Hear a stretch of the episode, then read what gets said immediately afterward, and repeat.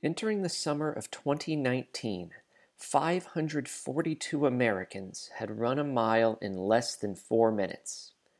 Last Friday evening, on the rain soaked Meredith College track in Raleigh, North Carolina, James Quattlebaum added himself to that prestigious list by running a 358.6 mile at the Sir Walter Miler. James became only the fourth South Carolinian in this elite club. We interviewed James after the race for his perspective on the event, his training leading up to the race, and his goals moving forward. Before bringing in James, we would like to thank our sponsor for this episode, Mizuno Running. Our friends at Mizuno helped coordinate with the Sir Walter Miler in making James' pursuit of his dream a reality. If you like a soft, super plush running shoe, check out their all new Wave Sky Wave Knit 3.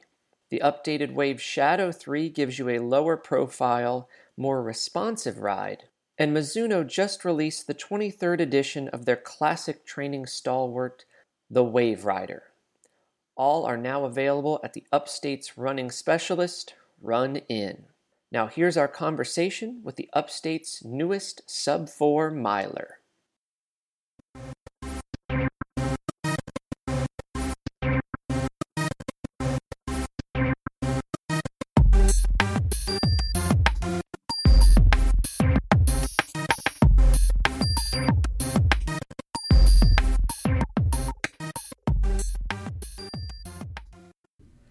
James, welcome to Seconds Flat. How you doing, bud? I'm good. It's great to have you. How you feeling now as Mr. 358.6? I feel great. I'm a little tired. I've had uh just haven't slept much in the last couple days, you know. Describe the feeling in the home stretch. Friday night, you approach the finish line and you know you're going to break the 4-minute barrier.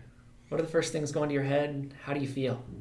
I don't know. I was just uh, really excited for everybody who's helped me get to that point and myself. I'm really proud of that accomplishment, but it really hurt that last hundred. but all those fans there just screaming at your face really makes it just so special and a race unlike any other one that I've really been a part of.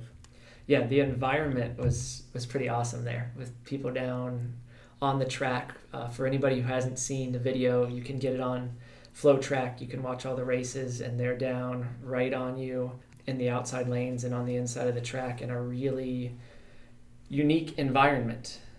We're going to go with a unique approach to this episode as well because we're going to turn most of the questions over to our man Benji here. Hey yo.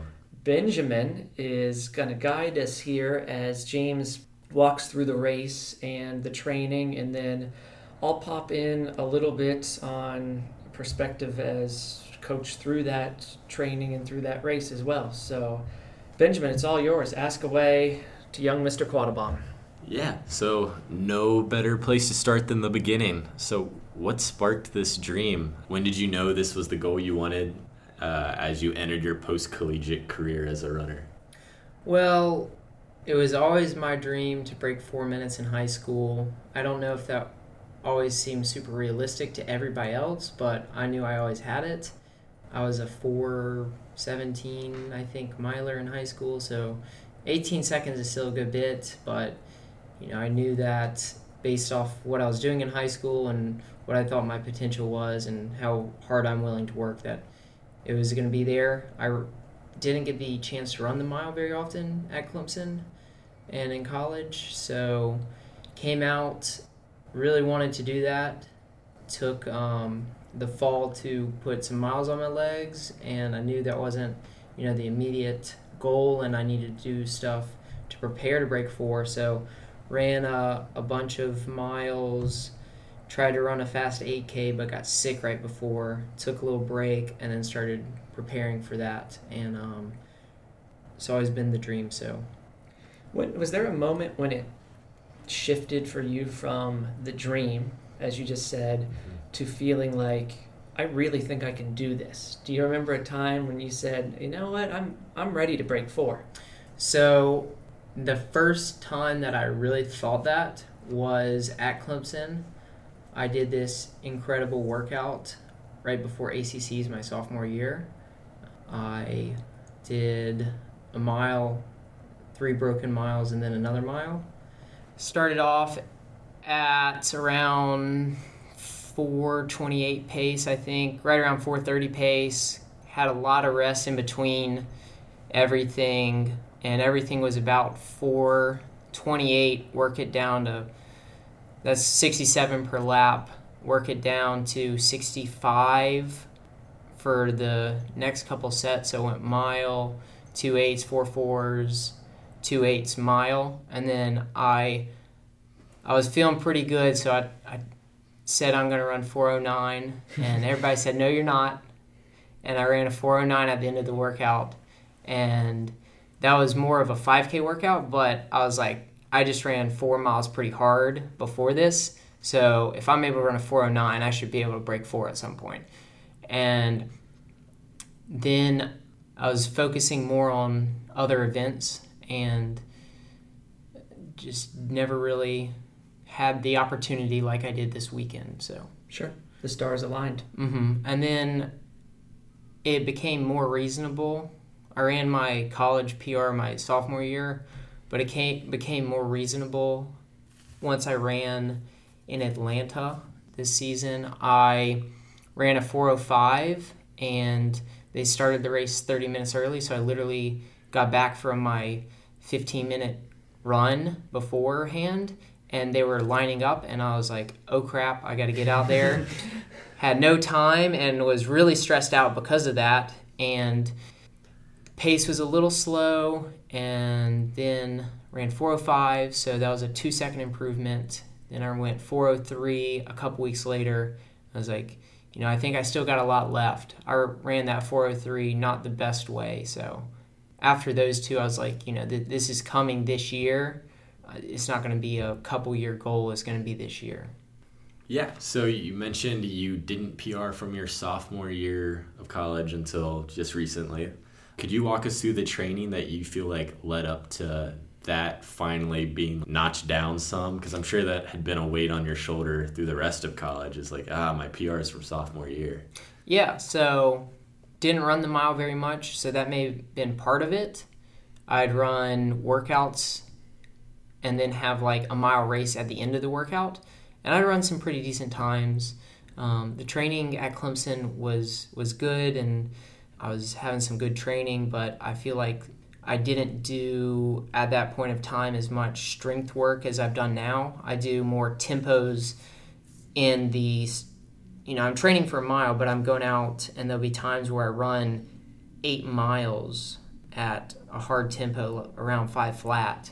And when I was at Clemson, we were focusing more on race specific pace. So we go mile pace, 5K pace, or like steeplechase pace and it was not really building my strength as much. I feel like it was more hit or miss with my workouts and races, and I just couldn't put it all together. Um, so I feel like the training now is more strength and then paired with a bunch of fast stuff to put that pace in my legs and make it feel feel a little easier.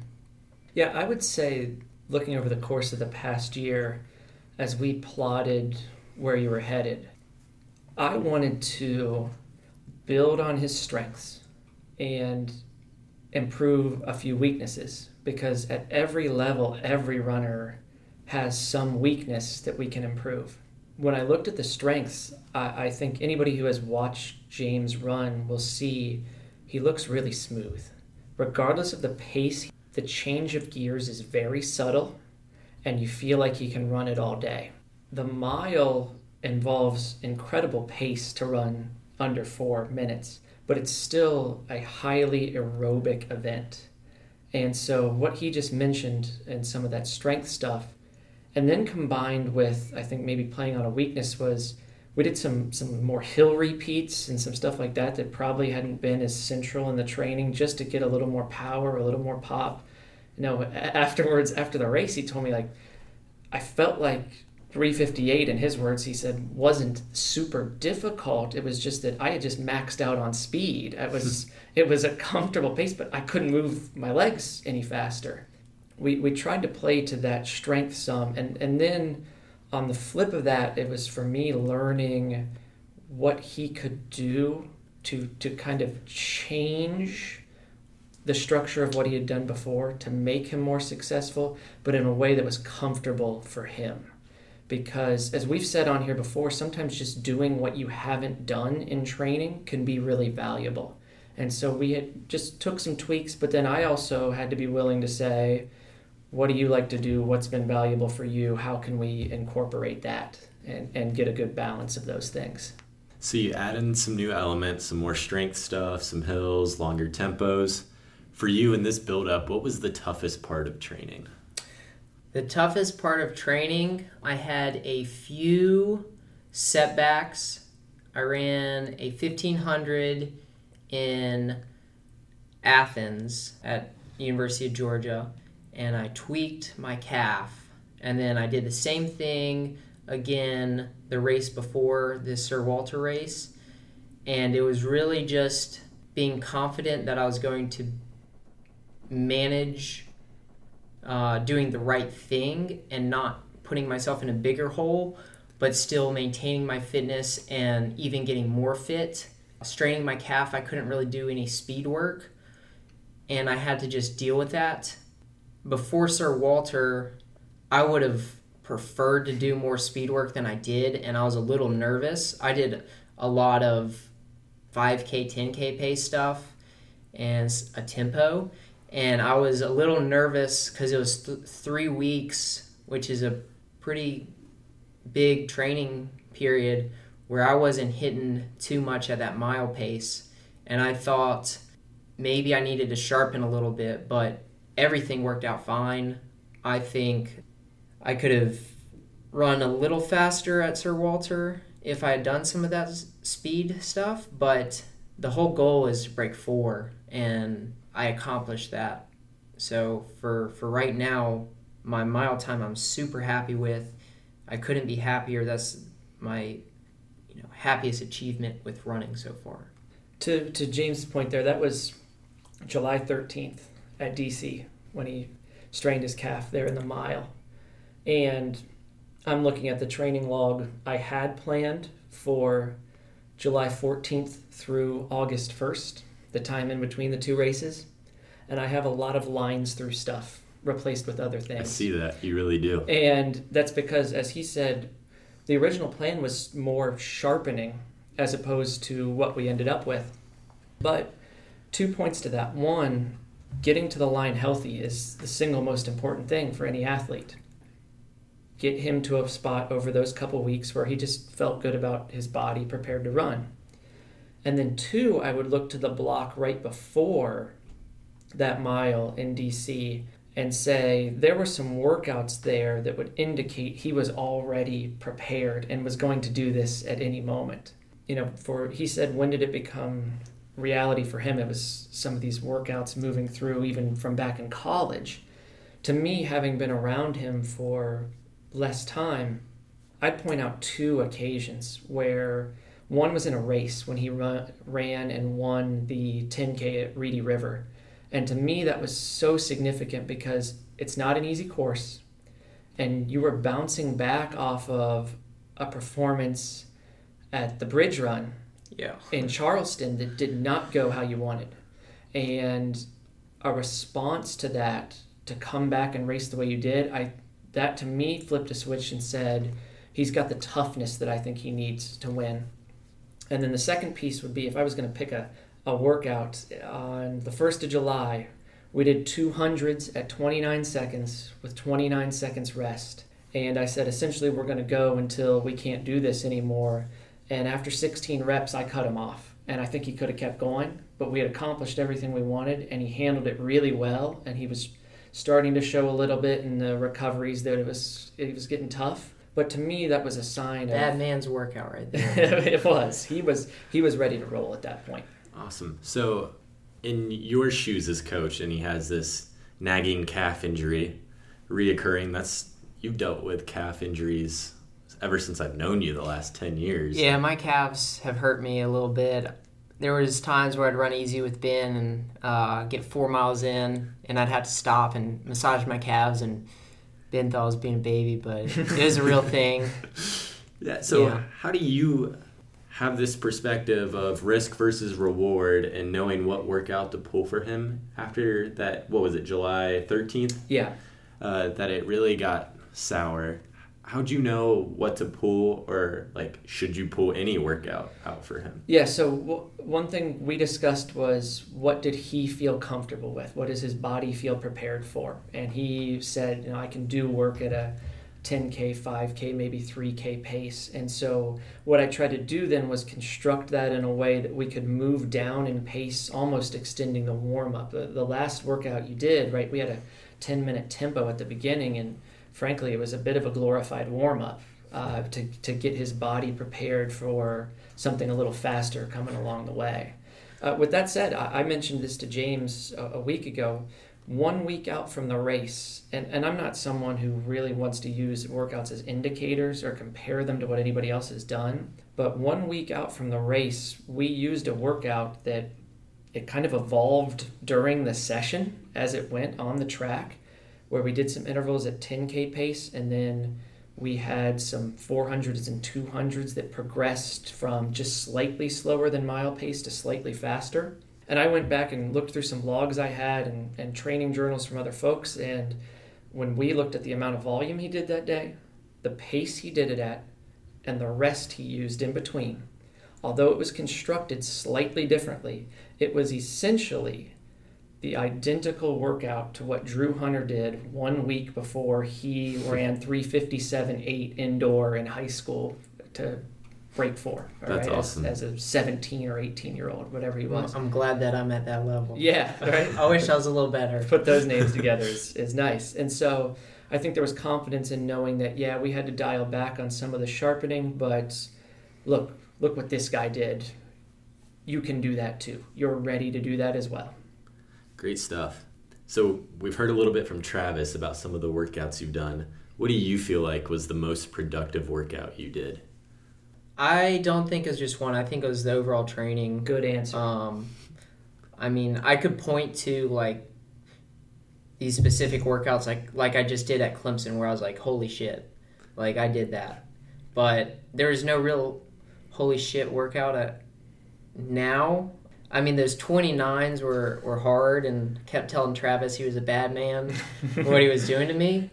But anybody can really run 200s, and 29s are, are fast, with especially with that little rest. But it nothing's surpassed my expectation of what I could do. Hmm. I had a couple at Clemson that did that, and I think I may have worked out a little too hard there. But nothing surpassed my expectation of what I could really do and what workouts really needed to be done to get to the point where I could run under four minutes. I said good answer because it's about consistency. It's the lesson for everybody training. One good workout doesn't make you a four minute or five minute or six minute or seven minute miler. It's it's consistency of training and and in my log of what we look back that he did, I tend to either put a plus, a check, or a minus next to the day. And on the workout days, we started rolling in the late spring and early summer with a lot of pluses. Awesome. All right, let's turn the page to race day. Mm-hmm. So the evening of August 4th, 3rd, 3rd, August 2nd. 2nd? Yes. Wait, what? Yeah. What day are we at? Yeah, it was the second. It was Friday. Sometime in August. The race day. Race day. Okay. Yes. August something. All right, we're in Raleigh. It is storming. There's torrential rain. There's Mhm. two weather delays. How does this affect your preparation and then your approach to the race?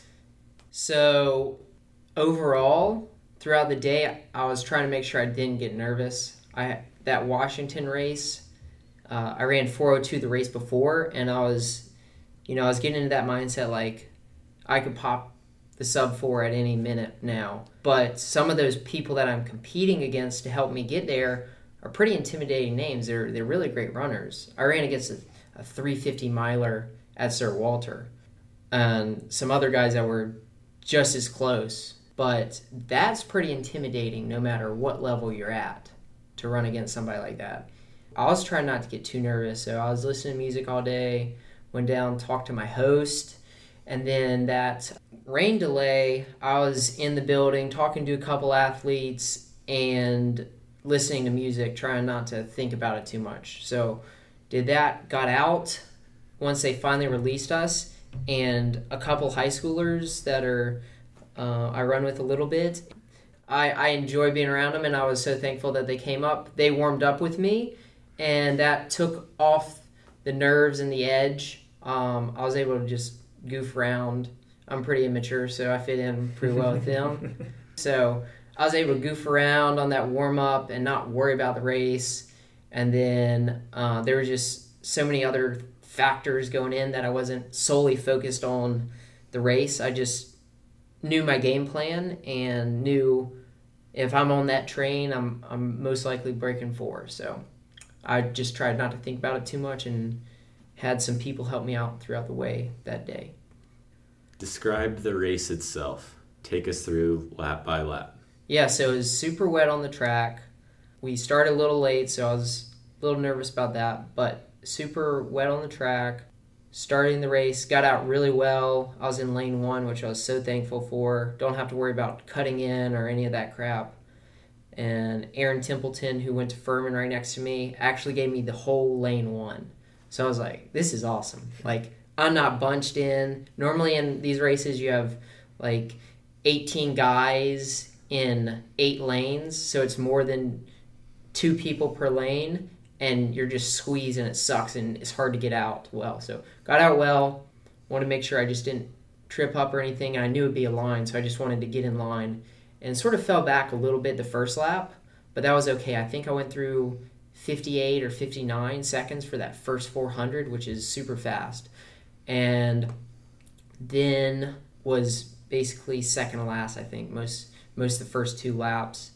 Just held my position tried not to do anything dumb and make these moves that were unnecessary and try to go blow it out, run run with the 350 guy, um, Sam or anybody like that. But just stay in the back and focus on my race and not everybody else's. People started fading a little bit, so I went up and tried to latch on to the next place. And that last lap, there was this guy I ran against who went to Virginia Tech. I ran against him at Clemson, named Patrick Joseph. So I was just staring into his back and trying to hold on to him. He's a really amazing runner, and um, I was able to go with him until about the last hundred, and then he he put a little distance on me. But um, I was just really trying to stay in the moment, stay focused, and get through that. Question first, then a couple comments on what you just said. Oh, was there ever a moment in the second half of the race where you thought sub four might be slipping away? No, I don't think so. I felt relaxed. I felt like I was able to maintain that pace for at least a mile. Like I said, I felt strong. If I had put myself, if I had tried to race it a little differently, I may have run faster, but that wasn't my goal. Mm-hmm. And I was running at a confident pace that I knew I'd be able to maintain and I'd be able to close fast enough to achieve my goal. So I don't think I never felt really too discomfort, too much discomfort. Yeah, that was a question that came from a friend of the show, John Bruno, on Facebook, and we've been asking some other questions that people sent us through social media that we appreciate. And I like that because I thought 800 meters was a bit of a breaking point in this race because, as you said, about 59 high through the first 400, well, 409, and then about 60 ish in the second lap. And I thought it was a moment where you were near the back, as you said, and you looked good, and it was how do we move through lap three while staying attached and staying confident? And it's that moment of, am I in over my head here or am I meant to be here?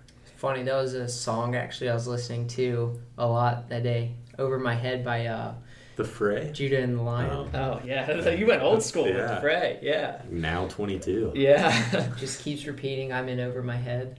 Sort of felt like that before the race, but once I got into it, I It's like I'm here. I'm, Oh, I've I'm- seen you scream that in your I'm car good. before. and and watching you at 800 meters, that was what I thought from the crowd. It was I felt very confident to go through the splits. What I had from my angle or something like 59 high to start, a couple 60ish numbers, and then down around a 58 to close. And at this whole time, we're in a group text message with everybody back home here that I'm trying to send splits every two or 400 meters to while I'm trying to watch this race. And when you hit 200 to go, Oh gosh, and yeah. and the no, and I'm sending the number, and everybody's reacting, and it was it was very evident to me you were going to close and, and you were going to do it, and you were going to celebrate a little bit on the way through the line. That was well deserved. Just little hands to the sky. You made it. Mhm. Um, to his point on being nervous before the race, one, that's good. That's natural. It's how everybody out there feels when they're about to run something that matters to them. I could tell right away when I picked him up to go to the track. He was nervous, but my whole thought was, let's just talk. It, it doesn't. I mean, we were talking about the dinner the day before and stuff like that, just to kind of get away from the actual race itself a little And then bit. he jinxed us. Said, And "Oh, then- it's a beautiful day. It's not going to rain. It's going to be low 70s. Perfect weather." and I did say that, and uh, And then God opened up the clouds. it, it got ugly and i had gone out to get some shoes because originally i was going to warm up with james and and this storm came through and i got stuck in my jeep i didn't even want to get out because it was so nasty and uh, kept asking him if he had any updates and the moment when i felt like okay the nerves have calmed and he, he seems ready is a little bit before when they set his time he sent me this text because they did a croco mile beforehand Yes. where it was they broke the world record i think of fastest time running in a pair of crocs I could not believe it was. that. I don't think I could run that time in normal shoes. Was it 435? I think it was four. Yeah, four thirty-five. That's five, insane. 512 for the women. yeah, and, Wow. and James sent me a text. He said, "Crocodile's going off in twenty minutes. You got to get down here." I was like, "All right, now we're ready to go." He's he's in a spot that, that he feels good, and uh, yeah, it it was a moment. Then you you break through and I think all that hard work that had built up for so long and all those people who, who helped you get there, I just saw in your face all that came out in Yeah. that moment. The joy you had, it was, for me, it's indescribable, even as a guy who was just there watching and getting to share it with you. Uh, I can't even begin to imagine all the feelings you've had in the days since. I, I looked at how did he respond to like a, a bad race earlier in the season. And we reveal a lot in how we respond to adversity, but I think we reveal just as much in how we respond to success. And people have asked me for the past few months, James seems like he's really improving. He seems like he's going to do it any minute. What what are you guys doing? What's important? All this. And I have said over and over to everyone, what I have seen in the past few months has very little to do with running. It has had more to do with his mental approach and his maturation as a man that we've seen.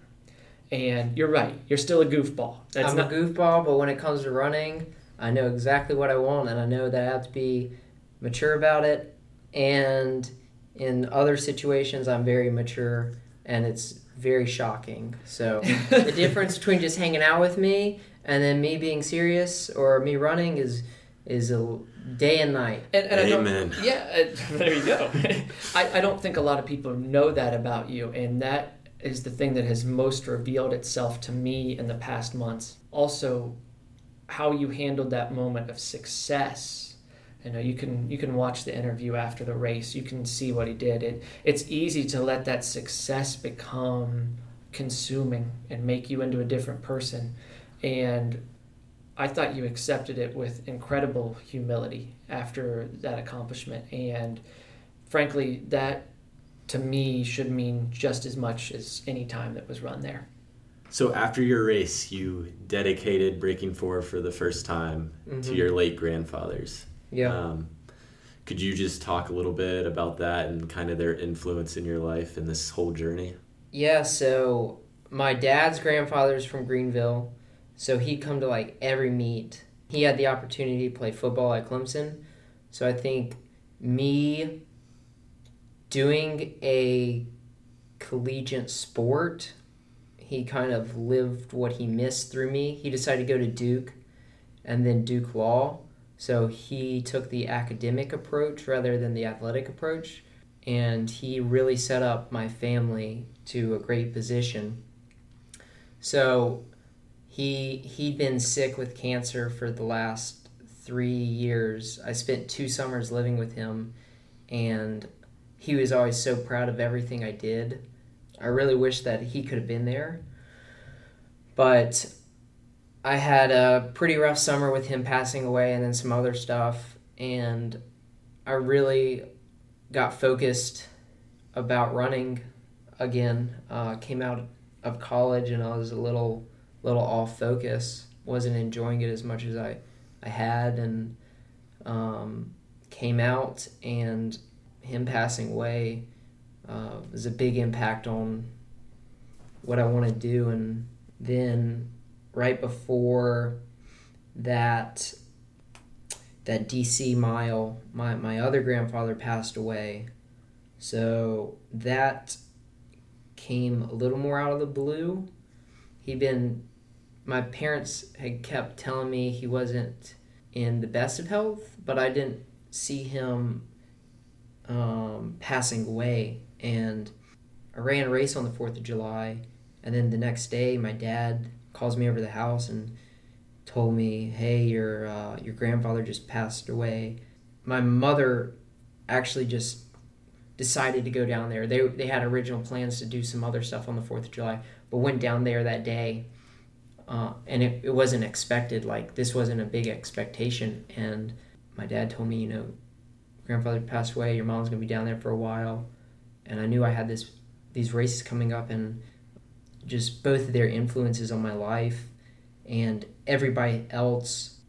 I really wanted to do this for other people, not just me. I'm I don't look at myself as a special person who um, I'm very proud of what I accomplished, and I understand not many people can do that. But you know, people come into the store all the time asking me, "How do you run this?" or "How does it feel?" And I, I normally tell them, you know, it's just like you going out and running the mile as hard as you can. Um, I just got blessed with this gift in running, while others have other great gifts, and I'm so lucky to love what I'm good at, and I'm, I'm very lucky to be good at running because I love it.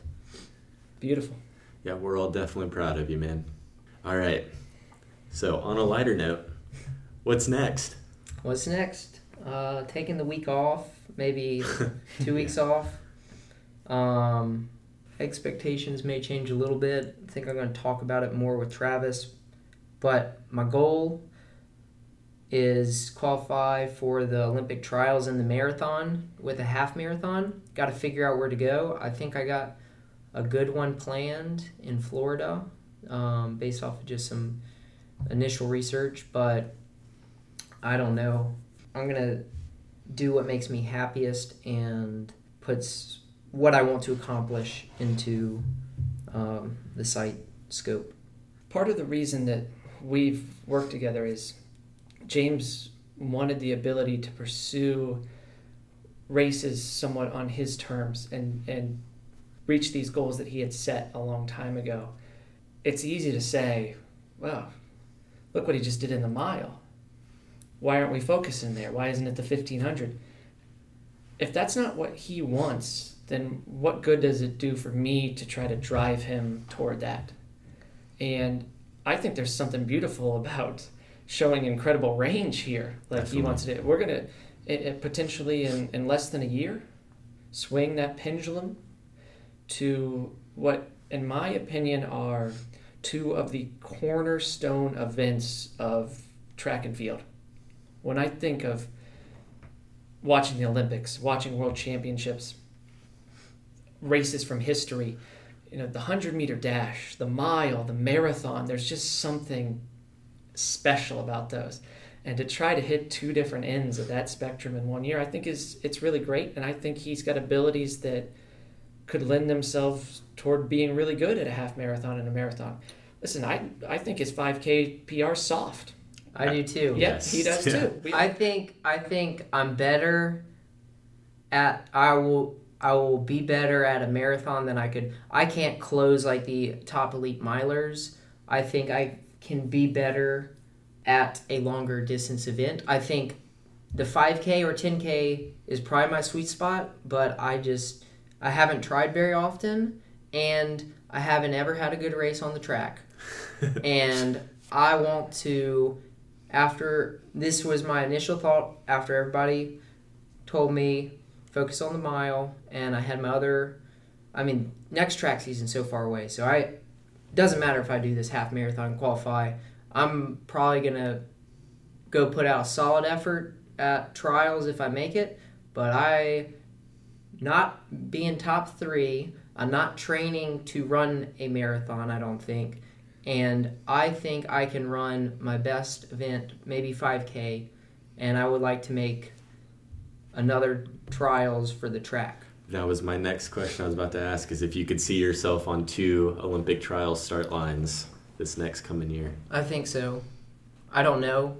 Everything's super ambitious, and those are huge goals in themselves. Um, I think I I believe in myself that I can do that, but I think it's a hard goal, and I don't want to downplay those times because they're hard, and But I'm pretty far off for With some. that said, though, James, and that's part of why I said that the 5K time might be soft. Is uh, it's not a criticism. It's honestly, I think you're going to get better at it, and it's, you know, that that should motivate you as well. But when when I decided to come on board with you, I chose it not because it was this. Uh, oh, how fast can this guy be? It was actually the confidence that he had that he was going to reach this goal. And I never once, as I looked back on this after Friday night over our past year together, I don't ever remember a time when I thought, I wonder if he can actually do this. It was always just, we have to improve by X percent over this amount of time, and we've made these steps. And it was always just about when, not if. Yeah, I thought it'd be this year, next year, and I didn't. I don't even know if I want to do do it after that. Just with the rest of life, I think I got a lot of other parts of my life to live. Yeah. So we'll, we'll find out, but I'm very happy that I did it this year. We are going to move to the bell lap. Okay. These are the quick hitters for Jimmy Q. A lot of these were also submitted to us via the internets. All right. Uh, favorite race besides Sir Walter that you've done? Tie between Penn relays and Texas relays. Uh, both very cool. Events. Great atmospheres. Penn relays, you get a side of it as well with um, the Jamaicans. They're a big part of that race. They travel so well there, and the stands are packed, and it's it's huge stands. It's not some dinky track meet. Those are some serious events. And then the Texas relays, just Austin is such a beautiful city. It's always cool going there and I think it's you know Texas is a really great school. They put on a, some good competitions there, and it's I like everything except for the the Blazing Sun. Yeah. Uh, any nicknames? Jimmy Q, Quattlebaum, ones that may not be named. Puke. Puke. J-Quat. Yeah, just look up Andy Bernard talking about his college time. That was me Friday night. Call me Puke. Favorite roommate? Favorite roommate is Lennon, the dog. Oh, he picks the pup. Yeah, I like coming home and seeing him all riled up. I like riling him up, and it's uh, nice to have a dog in the house. For the women of the upstate, are you single? I am single. Oh, I don't know if that. Would you say ready to saying that- mingle? Um, I- mm. depends on the woman. Depends Okay. on the Pringle. So we I don't. I don't know if I'll find a woman that I'm ready to mingle with in my current status of Well, life. but listen, we hopefully, said, we said that about Benji a year ago, and this man's about to get married. So That's true. There's hope for all of us. I'm. I'm gonna try to just call out some random girl, say I'm gonna marry her at some certain time, and try to beep in and, and the, the speed around. We could just have joint weddings. There we I go. tried that. That's a didn't work thing. out. Uh, Uh, your favorite training shoe? The Pegasus. I've had so many pairs. Um, that's my easy run shoe. My favorite flat is the Nike Streak LT, and my favorite spike is the Nike Mamba.